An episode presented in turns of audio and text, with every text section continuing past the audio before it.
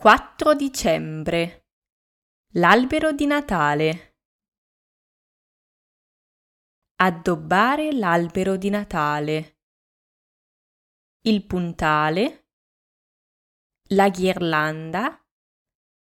Le palline. Le luci.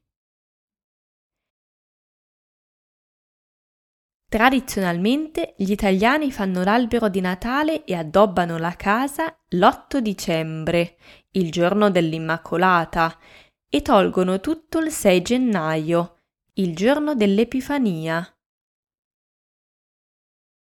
L'albero di Natale di Gubbio.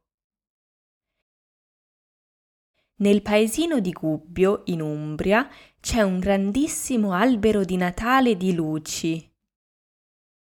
Si trova sul Monte Ingino, è alto 750 metri e ha 950 luci in totale. L'hanno realizzato per la prima volta nel 1981 ed è l'albero di Natale non naturale più grande del mondo.